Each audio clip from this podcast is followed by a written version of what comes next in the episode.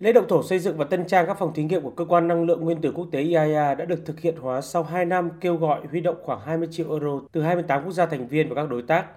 Phát biểu tại buổi lễ, Tổng giám đốc IAEA, ông Rafael Mariano Grossi tin tưởng tổ hợp phòng thí nghiệm mới sau khi hoàn thành xây dựng và đi vào hoạt động sẽ tiếp tục đóng góp vào sự phát triển, ứng dụng công nghệ nguyên tử phục vụ cho sự phát triển bền vững, đáp ứng tốt hơn nữa nhu cầu ứng dụng công nghệ hạt nhân và giải quyết các vấn đề toàn cầu, đặc biệt là vấn đề an ninh năng lượng, bảo vệ môi trường và ngăn ngừa dịch bệnh.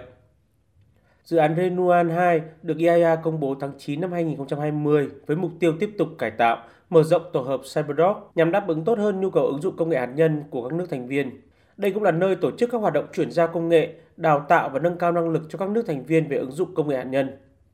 Đặc biệt trong quá trình ứng phó với dịch COVID-19, tổ hợp Cyberdock đã chuyển giao trang thiết bị, sinh phẩm và tổ chức đào tạo cho các quốc gia, trong đó có Việt Nam để thực hiện xét nghiệm RT-PCR nhằm chẩn đoán và phát hiện chính xác virus SARS-CoV-2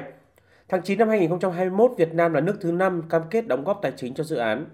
Trong cuộc trao đổi với đại sứ Việt Nam Nguyễn Trung Kiên, bà Nayat Monkata, Phó Tổng Giám đốc IAEA phụ trách về khoa học và ứng dụng hạt nhân cho biết, cơ quan này đánh giá cao sự đóng góp của các nước thành viên vào dự án Renuan 2, trong đó có Việt Nam.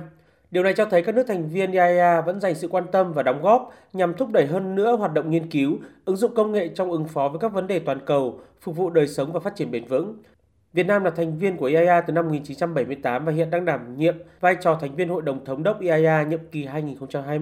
2021-2023. Sự đóng góp của Việt Nam cho dự án này của IAEA thể hiện trách nhiệm của Việt Nam trong quá trình thúc đẩy phát triển công nghệ hạt nhân vì mục đích hòa bình, góp phần phục vụ lợi ích quốc gia cũng như nâng cao vai trò vị thế của nước ta tại diễn đàn đa phương.